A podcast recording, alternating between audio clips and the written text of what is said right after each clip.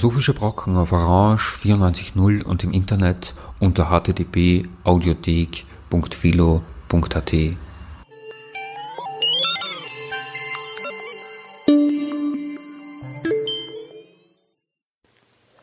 Einen schönen Nachmittag wünscht Charlotte Annal bei einer neuen Ausgabe der Philosophischen Brocken. Zu der folgenden gemeinsamen Sendung, einer regelrechten Weihnachtssendung, begrüßen Sie herzlich auch Ulrike Kadi, Elisabeth Schäfer und Herbert Rachowitz. Die Themenwahl der kommenden Stunde mag Erstaunen hervorrufen. Ist sie doch der christlichen Figur der Maria, der sogenannten Mutter Gottes, gewidmet. Denn während Sujets wie Maria mit dem Kind, Maria Verkündigung, Maria unter dem Kreuz, die Pietà oder Maria als Himmelsmutter in der bildenden Kunst einen schier unüberblickbaren Raum einnahmen, gilt dies weitaus weniger für die Philosophie.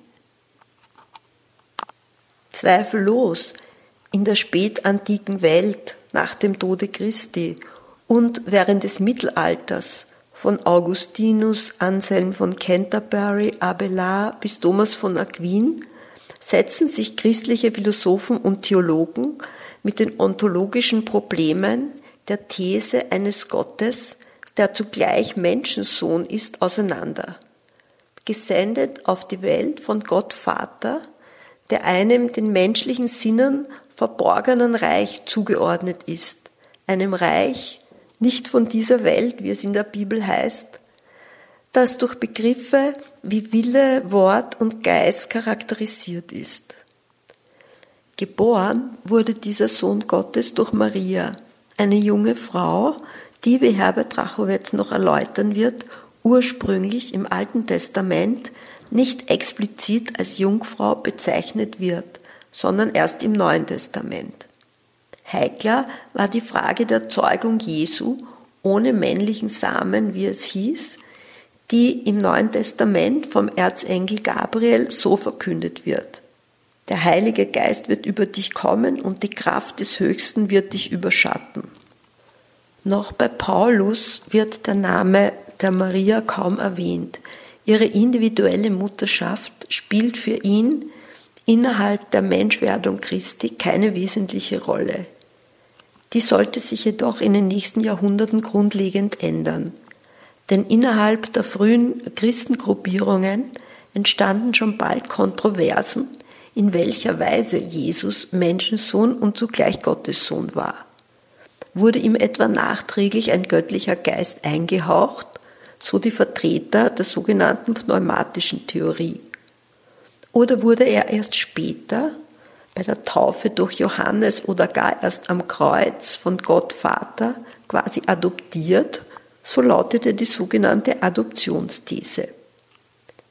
Es setzte sich die Ansicht durch, dass Christus als Mensch, also einschließlich seiner Geburt, immer auch schon Gott war, also in einer fugenlosen Einheit ganz Mensch und zugleich ganz Gott. Dies wertete nun Maria auf. Sie erhielt nun den Titel einer Gottesgebärerin. Dies formulierte 431 das Konzil von Ephesus als erstes von vier später nachfolgenden Mariendogmen. So wie der Mensch aus Seele und Fleisch besteht, so sollte nun Christus Gott und Mensch sein, lehrte Augustinus. Doch nun erhob sich die Frage, welches Fleisch denn ihm als Sohn Gottes durch seine Mutter Maria beigesellt wurde. Schließlich, während beim Menschen Körper und Seele, weltlicher und göttlicher Anteil miteinander in Streit liegen, sich in Konflikt befinden wird von der Kirche davon ausgegangen, dass dies bei Jesus, dem Menschensohn, nicht der Fall ist. Jesus war natürlich ohne Sünde. Da nun, so Augustinus, das Fleisch Christi, das Fleisch von Maria ist, sollte wegen der Ehre des Herrn auch für Maria eine Sünde nicht mehr in Frage kommen. Und so wurde eine Jesus-analoge Konfliktlosigkeit von Körper und Geist bei Maria postuliert, eine fugenlose Harmonie, die das ganze Leben Marias umfasst, eine der göttlichen Gnade zu verdankende Einheitlichkeit der Person. Theologen begaben sich nun auf die Suche nach Argumenten, Marias Jungfräulichkeit bei der Empfängnis in eine ewige, ihr ganzes Leben umfassende Jungfräulichkeit umzuwandeln. Maria wurde dazu ein ständig erweitertes Konvolut an Tugenden und Ehren hinzugefügt, so dass der Titel der heiligen Jungfrau auch Charaktereigenschaft Marias einbezog. 649 folgte so das zweite Mariendogma von Papst Martin I. verkündet. Maria war Jungfrau vor, in und nach der Geburt.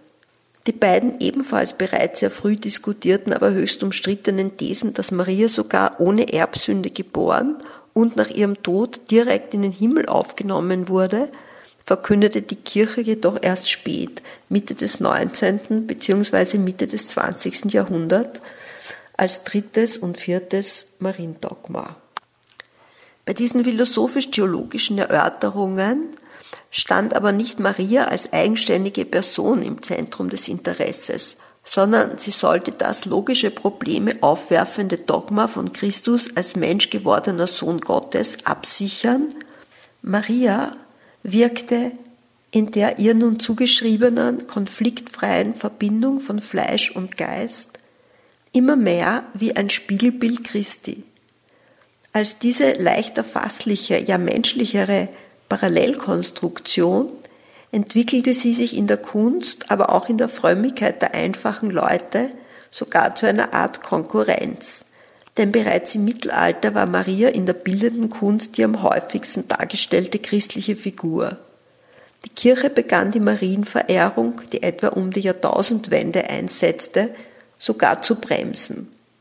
Dass Maria von den Theoretikern und Philosophen nicht als Person für sich genommen in den Blick kam, so groß auch die Hoffnung auf ihre Fürbitten, ihren Trost und ihr Mitleiden war, ist auch daran zu erkennen, dass es kaum philosophische oder theologische Erörterungen gab, die sich mit ihrem Alleinsein in einer Situation, die sie kaum verstand, mit ihrem Unglück, den Schmerzen, die Maria als Mutter von Jesus empfand, auseinandersetzte.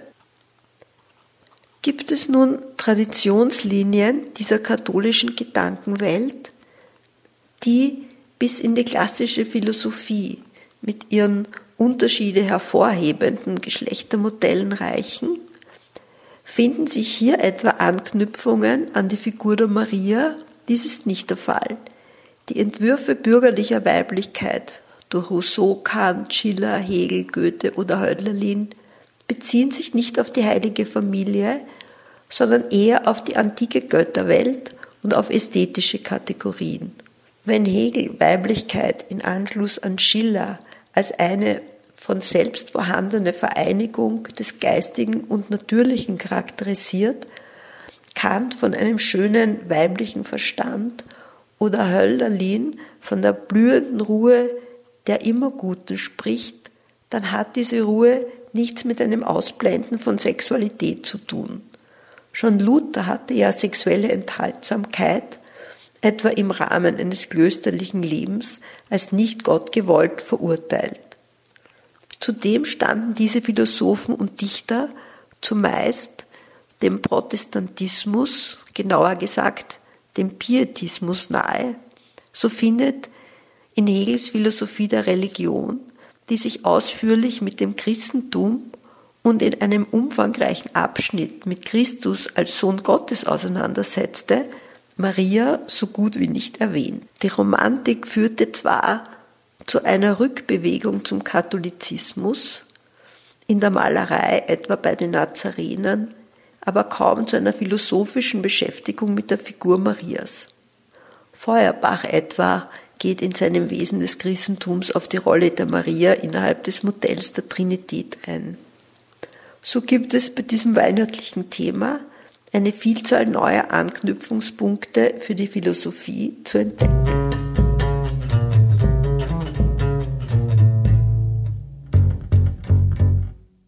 Am Mikrofon Elisabeth Schäfer.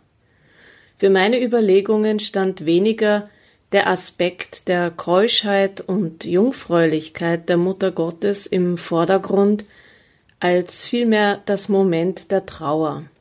Die Mutter Gottes ist auch Pietà, eine Figur, die nicht nur temporäres, jungfräuliches Gefäß einer äußerst wunderlichen Aufnahme ist, sondern auch eine Figur der Trennung und des Durchquerens.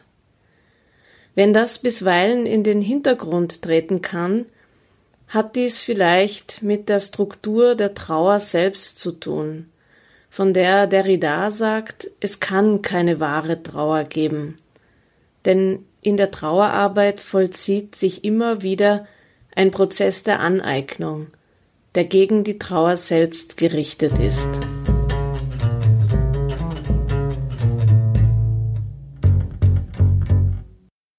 Diese Stimme gehört Ulrike Kadi. Ich bin der Auffassung, dass die keusche Jungfrau Maria eine Angstgeburt ist, eine Angstgeburt, die Frauen- und Mutterbilder bis heute mitprägt.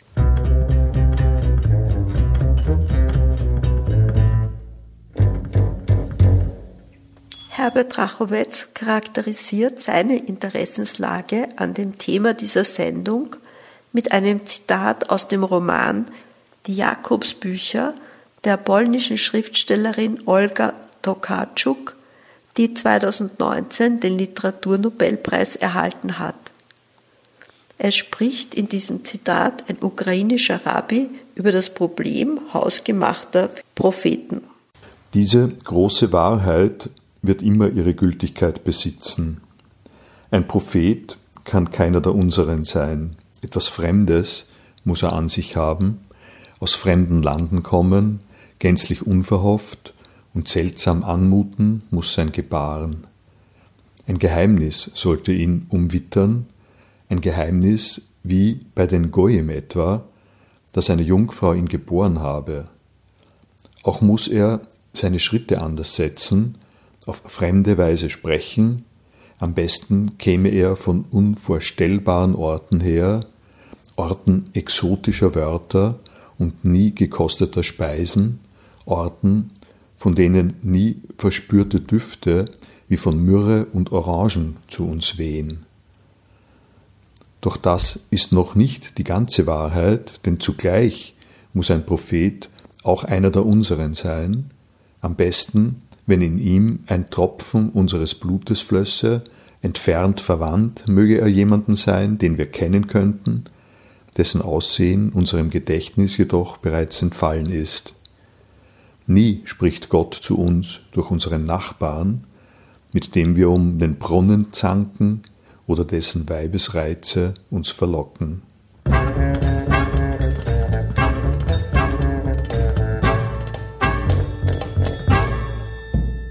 Was für mich bei der Beschäftigung mit dieser Kindheitsgeschichte, Weihnachtsgeschichte deutlich geworden ist, woran ich mich zum Teil auch wieder erinnert habe, ist die Tatsache, dass man gerne glaubt, mit Weihnachten hat alles angefangen, weil da ist Christus geboren worden, da ist das Heil in die Welt gekommen und zu Ostern ist es zwar ein bisschen tragisch zunächst einmal zu Ende gegangen, aber das ist dann alles wieder gut geworden.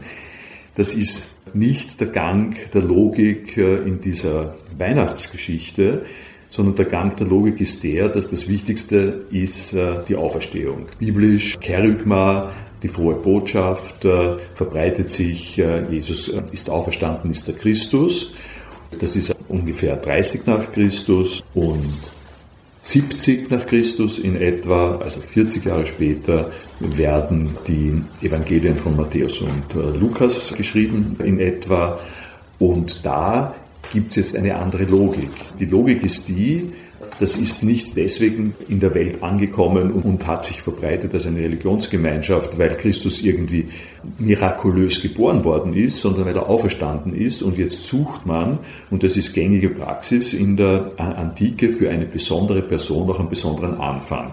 Das heißt, ein Prequel zur Auferstehung ist das Wunder der Geburt. Und das ist die eine Geschichte, die man ins Auge fassen muss und die zum Beispiel die Gewichte zwischen Weihnachten und Ostern gerade ein bisschen zurechtrückt. Und das Zweite, was man ins Auge fassen muss, ist, dass die Leute, die das geschrieben haben, nämlich jüdische Christen, das Ganze verstanden haben als die Fortsetzung der hebräischen Bibel, des, wie wir sagen, Alten Testamentes und dann versucht haben, das zu verankern, das Auftreten und die Geburt von Jesu zu verankern in der Formenwelt, in der äh, Vorstellungswelt äh, und in der Überlieferung der hebräischen Bibel. Und da gab es die entscheidende Voraussage von Isaias. Isaias, der in einem komplett anderen Kontext äh, einem König, der das gar nicht wissen wollte, gesagt hat, Gott gibt dir ein Zeichen, eine junge Frau wird gebären. Diese junge Frau, das ist Alma auf äh, Hebräisch und normalerweise ist es eine junge Frau im heiratsfähigen Alter. Und da gibt es einen kleinen Kniff, den kann man quasi als Gag zu Beginn berichten. Die griechische Übersetzung des jüdischen Testamentes, die Septuaginta, die ungefähr 200 vor Christus, 100 vor Christus stattgefunden hat, die übersetzt dieses Alma, die junge Frau, die, die hebräische junge Frau, übersetzt sie als Parthenos und das ist Jungfrau, weil es im Hebräischen gar keinen eigenen Ausdruck für Jungfrau gibt in diesem Zusammenhang. Und auf diese Art und Weise kommt jetzt äh, in die Weihnachtsgeschichte die Verheißung Gottes, eine Jungfrau wird gebären, die noch keinen Mann erkannt hat. Und zwar, als bei Matthäus steht das dann auch so explizit, äh, damit die Schrift sich erfüllt. Und damit haben wir das Problem der Jungfrauengeburt. Kurz gesagt. Vielleicht ist es ja nur die Geburt einer jungen Frau. Einer gebärfähigen äh, Frau. Es gibt in der modernen Diskussion, jetzt habe ich ein bisschen nachgeschaut, das ist eine neue Theorie, die durchaus diskutiert wird in der Marienforschung, ob es nicht einfach eine illegitime Geburt ist. Ob es nicht darum geht, dass der Josef äh, instruiert werden äh, soll, dass die Frau schwanger ist, aber von jemandem anderen. Also es fällt als erstes mal auf, dass es zu unterscheiden ist, ob wir über eine historische Situation sprechen von einer ganz bestimmten Frau oder ob wir mit Bildern, Überlegungen herangehen, die Frauen, Jungfrauen, Ideale von Frauen betreffen, die sich im Laufe der Zeit dann noch weiter entwickelt haben. Natürlich, aber das eine, was man da sagen kann aus der historischen Betrachtung ist, dass diese ganze Frage Jungfrau kommt nicht so sehr daher, dass man auf Frauen fixiert wäre und auf den Status des weiblichen Geschlechtsorgans, sondern daher, dass man was Besonderes zeigen wollte, schon zu Beginn des Lebens eines berühmten Manns. Das ist ein Muster, das sich überall findet. Wenn der am Ende so wichtig geworden ist, dann ist er am Anfang auch schon großartig. Und dass er großartig ist, zeigt sich unter anderem darin, dass Wunder geschehen, dass Zeichen im Himmel stehen, dass wenn er geboren ist, ein Knall entsteht oder was immer das ist. Das heißt, die Sache ist tatsächlich äh, von hinten zu sehen und das ganze Jungfrauenproblem, Problem der Jungfrau und, und Mutter, hat natürlich seine Auswirkungen, das ist ganz klar. Aber teilweise ist das einfach das, was den Leuten einfällt, wenn ein Wunder geschehen soll, wenn ein Mann geboren wird, wenn ein Held geboren wird. Es ist ja eigentlich sehr interessant, dass sich die Jungfräulichkeit der Maria, der Gottesmutter, in dem Sinne, wie du es jetzt dargestellt hast, eigentlich nachträglich hergestellt hat, was in sich ein Paradox ist und gleichzeitig sozusagen auch auf einer Übersetzungsfrage aufruht, an die sich dann, an dem anderen Wort, dem griechischen Wort, sich dann mit der Zeit ähm, wahrscheinlich in weiterer Übersetzung der Bibel auch bestimmte kulturelle Vorstellungen, was mit Jungfräulichkeit verbunden wird. Also in der Richtung, äh, Ulrike, wie du das dargestellt hast, also wie sich auch Weiblichkeitsvorstellungen verändern, welchen Wert eine Jungfräulichkeit, wie immer wir uns das vorstellen müssen, dann auch hat. Aber das eigentliche Paradox ist diese nachträgliche Herstellung einer Jungfräulichkeit, die ja recht spannend ist. Und da gleich einen Schritt zu sagen, wo das ganz entscheidend eine Weichenstellung war, die uns das alles weitere gebracht hat. Das ist im Glaubensbekenntnis, im Nizianischen Glaubensbekenntnis, viertes Jahrhundert, wo dieses Parthenos übersetzt worden ist in Virgo und jetzt steht es im Glaubensbekenntnis. Natus est ex Maria Virgine. Und damit ist äh, die Bahn geschaffen, dass man sich äh, nachdenkt, wie kann das sein, was äh, soll das sein? Und die Wörtlichkeit, die dann in der nachchristlichen Zeit dem angedient worden ist, wo man das wörtlich genommen hat, obwohl es quasi eine nicht ganz eindeutige, also eine historisch gewordene Übersetzungsfinte in einem gewissen Sinn ist, die führt dann bis zur Ikonografie und auch zur Vorstellung natürlich, was wir, was ich zumindest im Religionsunterricht gehört habe, klarerweise. Im Neuen Testament wird sehr deutlich gemacht, eine Trennung zwischen Fleisch und Geist und Wort und Ding. Dieses Dogma, dass der Heilige Geist über die Maria kommt, um den Sohn zu zeugen, äh, zeigt ja dieser Eintritt des Geistes in die Welt des Fleisches. Das ist eine Art logisches Problem. Ich glaube, das ist ganz, ganz wichtig. Ein Terminus, äh, der ja da auftaucht bei Lukas, ist, glaube ich, der Heilige Geist wird dich überschatten. Die ganze Sexualgeschichte äh, wird einfach ausgeblendet, geht auch irgendwie schwer. Ja. Äh, es ist so wie Licht. Also die Idee ist, du hast einen Acker und der Acker hat die Potenz, einen Pflanzenwuchs zu erzeugen.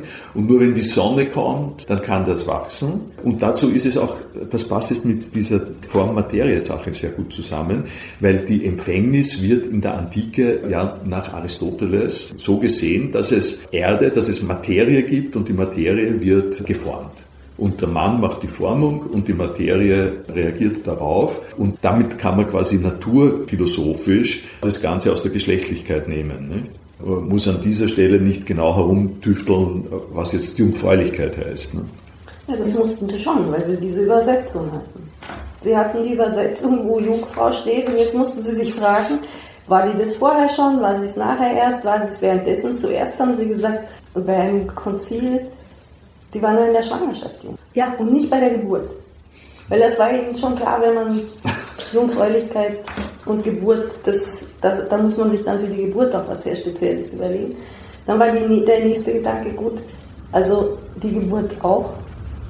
Sie war in Schwangerschaft und Geburt, das, ein Papst hat das gesagt. Und erst Mitte des 5. Jahrhunderts ist sie zu einer ewigen Jungfrau geworden.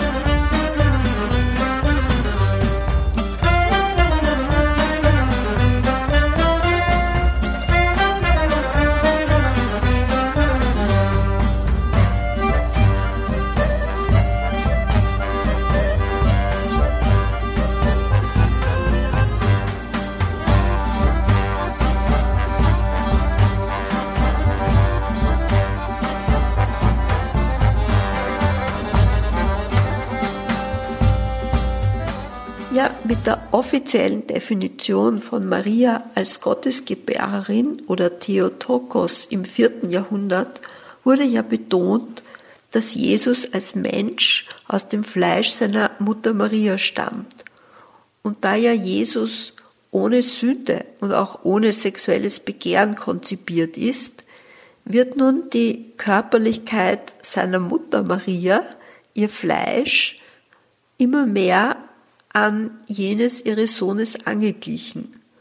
Also sie wird von ihm her gesehen. Ihre Jungfräulichkeit wird nicht mehr wie im Neuen Testament nur auf ihr Verhältnis zu Gott Vater bezogen, weil da würde ja der Zeitpunkt der Empfängnis genügen, sondern auf Gottes Sohn, zu dessen Ehre, wie es hieß, immer mehr Argumente für eine ewige Jungfrauenschaft gesucht wurden und auch geglaubt wurden.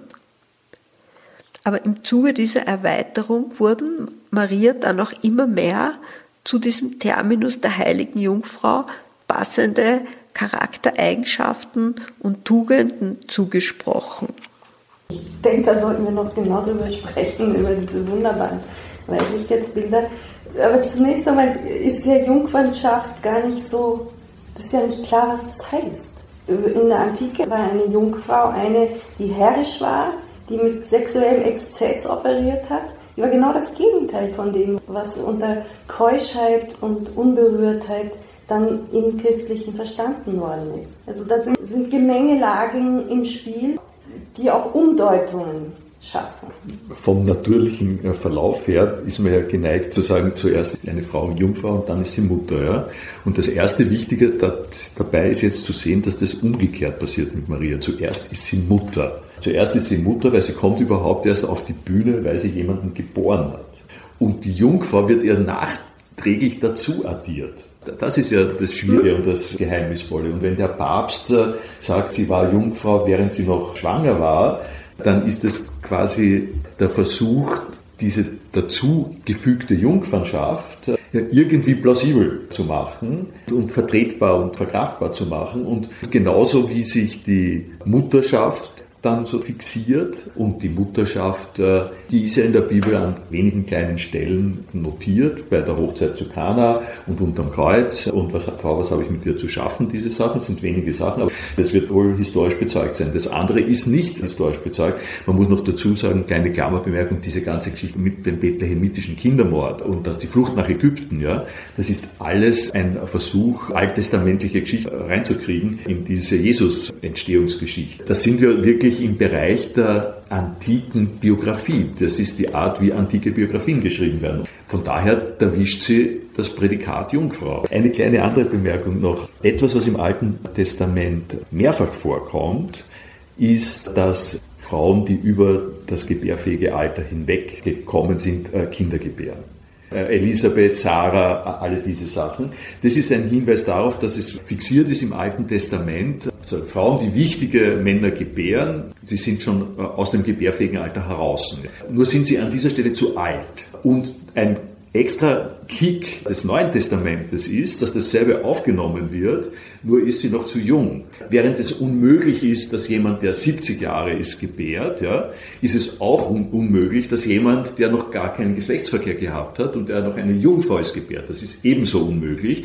Und das ist einerseits dasselbe Thema, andererseits aber ist es die Neuigkeit des äh, Neuen Testaments gegen das Alte.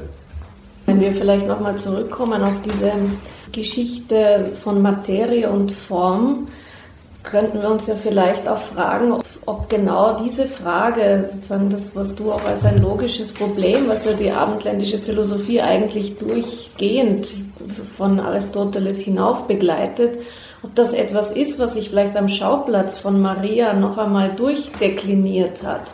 Und in dem Bemühen, diesen berühmten Mann, der der Christus geworden ist und damit eigentlich seinen bedeutungsmäßigen Anfang genommen hat, also mit der Auferstehung, dem dann aber auch einen speziellen, einen wundersamen, äh, auch aus einer Chronologie eines Lebens heraus, einen biografischen Anfang, einen besonderen zu erzählen, hat man ihm quasi diese besondere Mutter geschrieben und hat ihn so einem geborenen Wesen gemacht und hat dann aber eigentlich mit dieser Erzählung einer jungfräulichen Mutter ist man ja wieder in dasselbe Dilemma gekommen, in dem man schon einmal stand, nämlich, dass Materie geformt werden muss und dass man es bisher, jedenfalls meiner Lesart und auch, denke, vieler kritischer ähm, vielleicht besonders auch feministischer Autorinnen nach, eigentlich da mit einem Dualismus zu tun hatte, wo doch das Formprinzip immer ein bisschen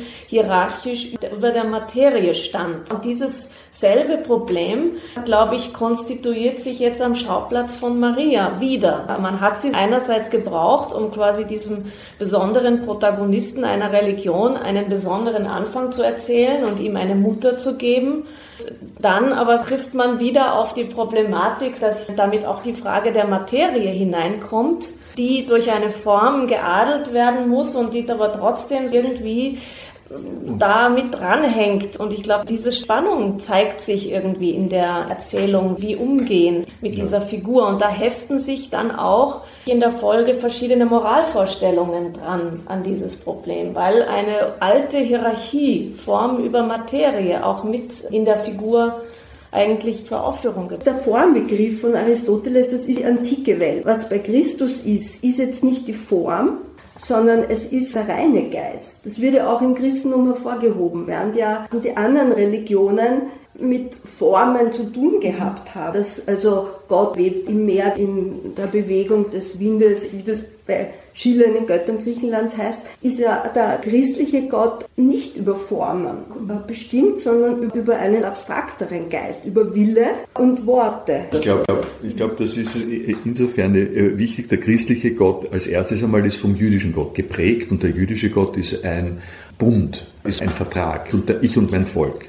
Das heißt, das ist nicht aristotelisch, sondern das ist, ich mache mit dir eine Bündnis aus der Unterschied zum Aristotelischen ist, dass die Bündnispartner Personen sind und nicht Materie. Und das, was ihr beide jetzt angesprochen habt, wie geht das zusammen? Da gibt es natürlich einen Ansatzpunkt mit dem Bibeltext und das ist, die Maria wird gefragt. Die Materie wird nicht gefragt, bevor sie geformt wird. Wenn du einen Stein behaust, dann fragst du den Stein nicht, sondern du formst ihn. Das christliche Verständnis mit einer weltlichen Person in Kontakt gehen heißt, das Volk ist aufgerufen und die Maria sagt, äh, als erstens einmal, und die katholische Theologie breitet das ganz, ganz kräftig aus, sagt, wie soll das geschehen? Ich verstehe es nicht. Und das heißt, sie wird gefragt und sie sagt zuerst einmal, ich verstehe es nicht, es tut mir leid, es gibt es doch gar nicht. Und dann, bei Gott ist nichts unmöglich. Und dann sagt sie, und das ist natürlich ein inkriminierendes Wort, nämlich, siehe, ich bin eine Magd des Herrn, mir geschehe nach deinem Wort.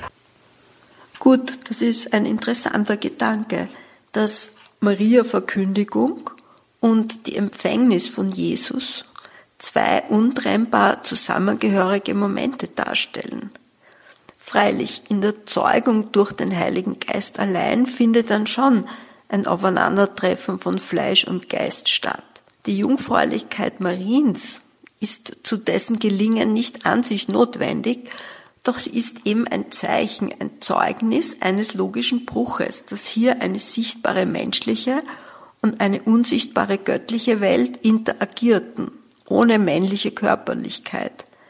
An sich haben ja alle Menschen göttliche Anteile, der christlichen Religion zufolge. Niemand ist ja nur Materie. Das ist auch interessant, dass der Marktbegriff, die Markt im Christentum so eine Art Umdrehung erfährt, dem göttlichen Willen sich unterwerfen, wird aufgewertet. Es geht schon irgendwie um Macht die ganze Zeit. Ja, aber mit Wille. Oder wie würdest du das es sehen? Geht auf der einen Seite geht es darum, das theoretische Problem Form, Materie oder Geist, Wille, Materie, nicht überrascht zu werden von dem, was auf der Ebene passiert.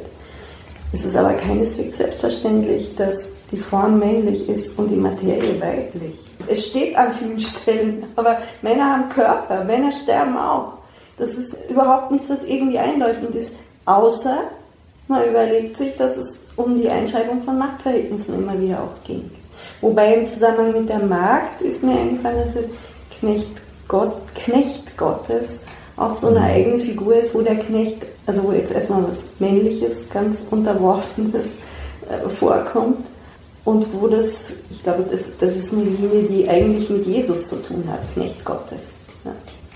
Äh, ich glaube, das ist ein Prophetenzitat zunächst einmal. Es gibt einen prophetischen Ausdruck Knecht Gottes und das ist wahrscheinlich eine Selbstbeschreibung des Propheten, der einfach flucht und sagt, wieso soll ich das überhaupt machen? Gott zwingt mich dazu, Zeugnis abzulegen. Also entstand aus einer altbiblischen männlichen menschlichen Erfahrung und das wird angewendet auf Christus am Kreuz zum Beispiel. Nicht mein Wille geschehe, sondern dein Wille geschehe was interessanterweise dasselbe Motiv ist wie ich bin eine Magd des Herrn, mir geschehe nach deinem Wort. Ja. Das führt direkt zu der Stabat Mater-Figur, ja. ja, wo mhm. zwischen Maria und Jesus irgendwie so eine ganz enge Verknüpfung gedacht wird. Ja, ich denke auch, das ist ja auch also aus meiner Perspektive jedenfalls so ein Grundzug des, einer Grundfigur des Christentums, nicht eine Aufwertung einer unterdrückten Figur und darüber so eine Art der Unterdrückung, sozusagen eine Art Erzählung der Wohlgefälligkeit vor einem Gott anzunehmen. Ich denke, das ist eine, finde ich, sehr typische Figur. Was mich an der Auseinandersetzung von Christeva mit der Stabat Mater, also der Situation der Trauernden, was ja sehr wohl auch eine Eigenschaft ist, die bei Maria ins Gewicht fällt. Es ist ja nicht nur die Jungfräulichkeit, obwohl das offensichtlich äh, kulturell auch so ein Gewicht noch immer hat. Auch wie wir begonnen haben, jetzt über Maria zu sprechen, fangen wir so dieser unerhörten Geschichte an. Und gleichzeitig, finde ich, gibt es ja noch das andere Ende, nämlich da gibt es die Frau, die eigentlich schon in der Erzählung, im Kontext der Erzählung sehr früh oder von allem Anfang an weiß, wohin das läuft und auch eigentlich um die Sterblichkeit dieses besonderen Wesens, was sie da zur Welt bringt, weiß.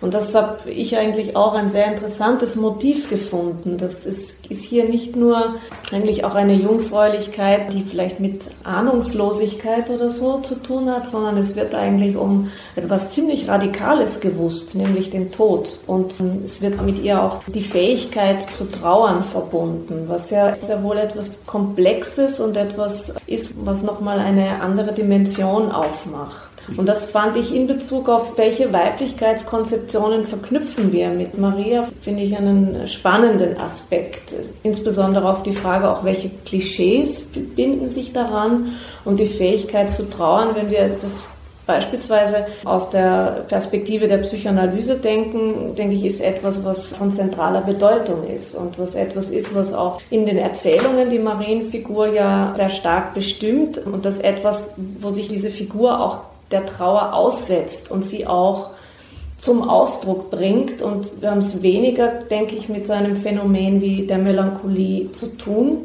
Müsste man im Einzelnen anschauen, aber ich finde, es gibt diese Situation der Mutter, die unter dem Kreuz mit dem Leichnam ihres Sohnes steht, das ist ein Facing, finde ich. Das ist, da ist, er wird etwas in, in den Blick genommen und wird weniger verinnerlicht oder introjiziert und wie das Freud in Trauer und Melancholie erzählt und anstelle eines Ichs gesetzt und so weiter, sondern es ist schon eine Situation, dass da steht die Mutter und sieht das an.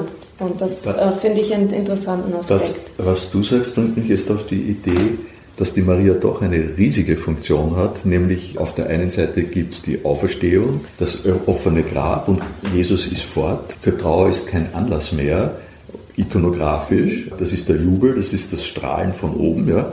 Und auf der anderen Seite die Pietà. Und das, was du jetzt sagst mit der Trauer, Maria als das in der Ikonografie runtergespielte, von Anfang bis zum Ende runtergespielte Mutter, toter Sohn, Trauerbild, die Auferstehung schreit geradezu nach diesem Gegenbild, weil diese Art von Trauer kannst du nicht haben, wenn Jesus den Tod überwunden hat und auferstanden ist und auf uns wartet auf der anderen Seite. Was gibt es da für einen Anlass für Trauer? Wir marschieren alle dorthin ja, und gehen ihm nach. Und das Pietà-Bild äh, ist schon ein Hinweis darauf, glaube ich, dass das Trauer wichtig ist und dass Trauer anhaltend ist, dass die Trauer nicht nur vom Karfreitag bis Kar-Samstag geht, sondern dass das ein Lebenszustand ist.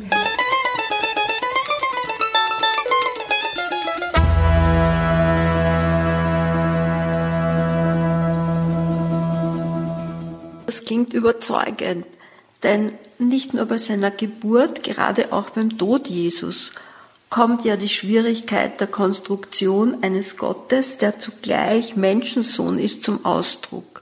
Es gibt hier eine logische oder ontologische Bruchlinie, die überquert werden muss. Denn Jesus soll ja als Mensch sterben, um die Welt zu erlösen, wie es heißt. Er muss den Tod rückhaltlos auf sich nehmen und zugleich weiß er ja als Gott um seine Auferstehung. Doch dieses Wissen darf andererseits nicht das Grauen, den Schmerz seiner menschlichen Sterblichkeit aufheben. Es gibt ja unter den sogenannten sieben letzten Worten den Ausruf, mein Gott, warum hast du mich verlassen? Und andererseits, es ist vollbracht, als sei die reflexive Ebene parallel dazu wie erhalten geblieben. Und auch Maria und die anderen das Kreuz umstehenden Vertrauten trauern mit all ihrer Verzweiflung. Und das Problem, dass ja auch sie von der angekündigten Auferstehung wussten, wird dann oft durch die Andeutung ihres Zweifels daran gelöst. Denn wie lässt sich A und Non-A zugleich denken? Ein weiterer Aspekt ist das Erleben der Kreuzigung ihres Sohnes ist ja wie ein Kulminationspunkt einer neuartigen Form des Schmerzes oder des Unglücklichseins, die Maria erleidet. Sie leidet unter einem Sohn, der ein verfolgter Außenseiter ist, den sie oft nicht versteht, der sich von dem Weg der Eltern, aber auch von der Welt abwendet und seine Anhänger und Anhängerinnen wie eine neue Familie um sich schart.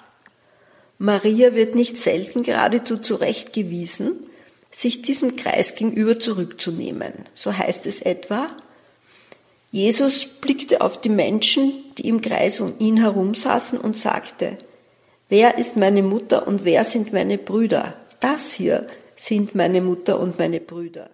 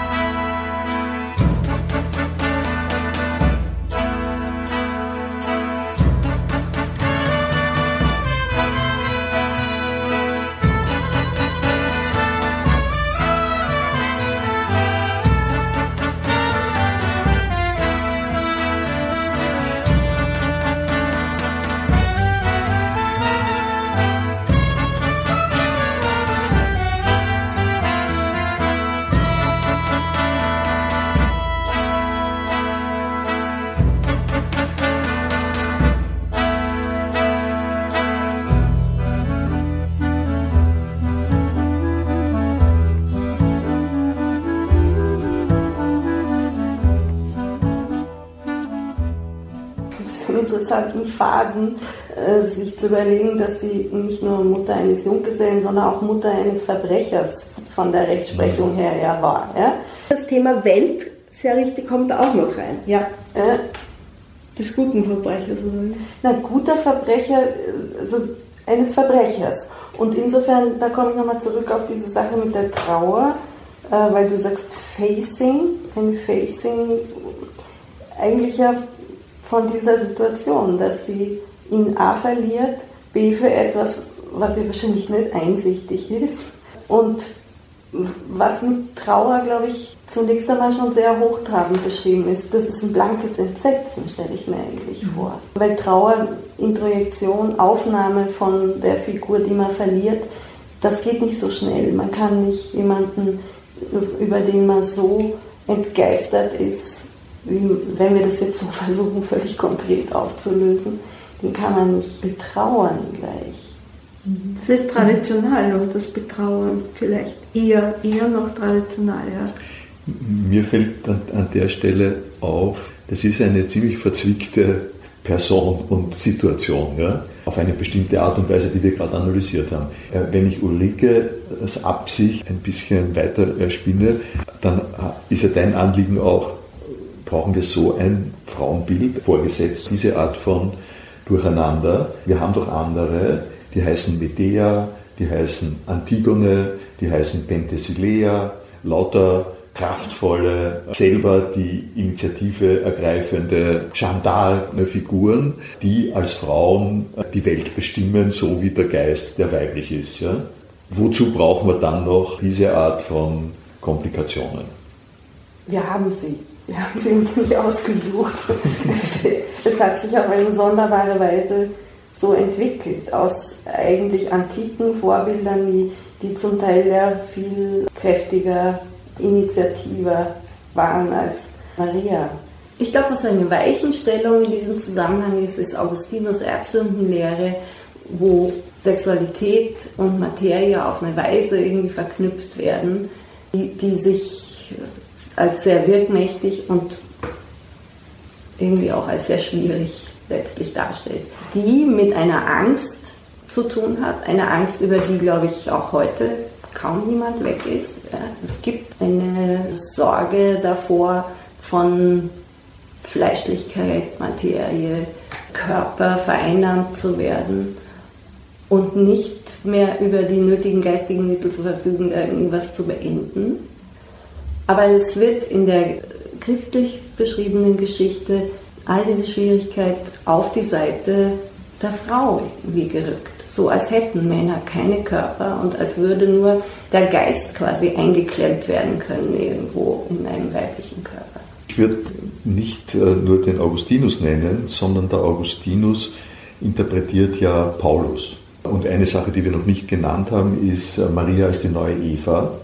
Und das hängt jetzt mit der Sündengeschichte und mit dem, was du sagst, sehr äh, stark zusammen, weil wenn du Genealogien hast, äh, die das ganze Alte Testament durchgehen und die dann in der Kirchengeschichte weitergehen. Das heißt, du hast eine Gemeinschaft, die sich durch die Zeit bewegt und die sich fortpflanzt durch Mitgliedsbeiträge und äh, gehört da dazu. Dann ist die Geschichte des Falls im Paradies mit einer Frau insofern verbunden, als es durch die Frauen geschieht, dass Kinder geboren werden. Also die Eva, die ihren Teil gespielt hat im Paradies, war die erste Mutter, aus der das jüdische Volk gekommen ist und die quasi alle leicht ramponiert waren durch die Erbsünde. Und die Besonderheit von Maria als der neuen Eva ist jetzt, dass sie einen neuen Anfang setzt äh, und dieser neue Anfang ist jetzt das Gottesvolk. Das Gottesvolk, das jetzt über ihr Ja-Wort neu fundiert wird und die Sünde, äh, die Erbsünde ist dabei natürlich im Spiel, gerade durch das Neue, diese Second Start, das ist eigentlich genauso ein Prequel, diese Geschichte mit der unbefleckten Empfängnis, wie die Maria selber ein Prequel ist, nämlich sie braucht da auch saubere Vorgeschichte kognitiv. Und das ist die Situation, in der der Maria eine besondere Rolle zugeschrieben wird als diejenige, die die Kirche gestartet hat, so ähnlich wie die Eva die Menschheit gestartet hat.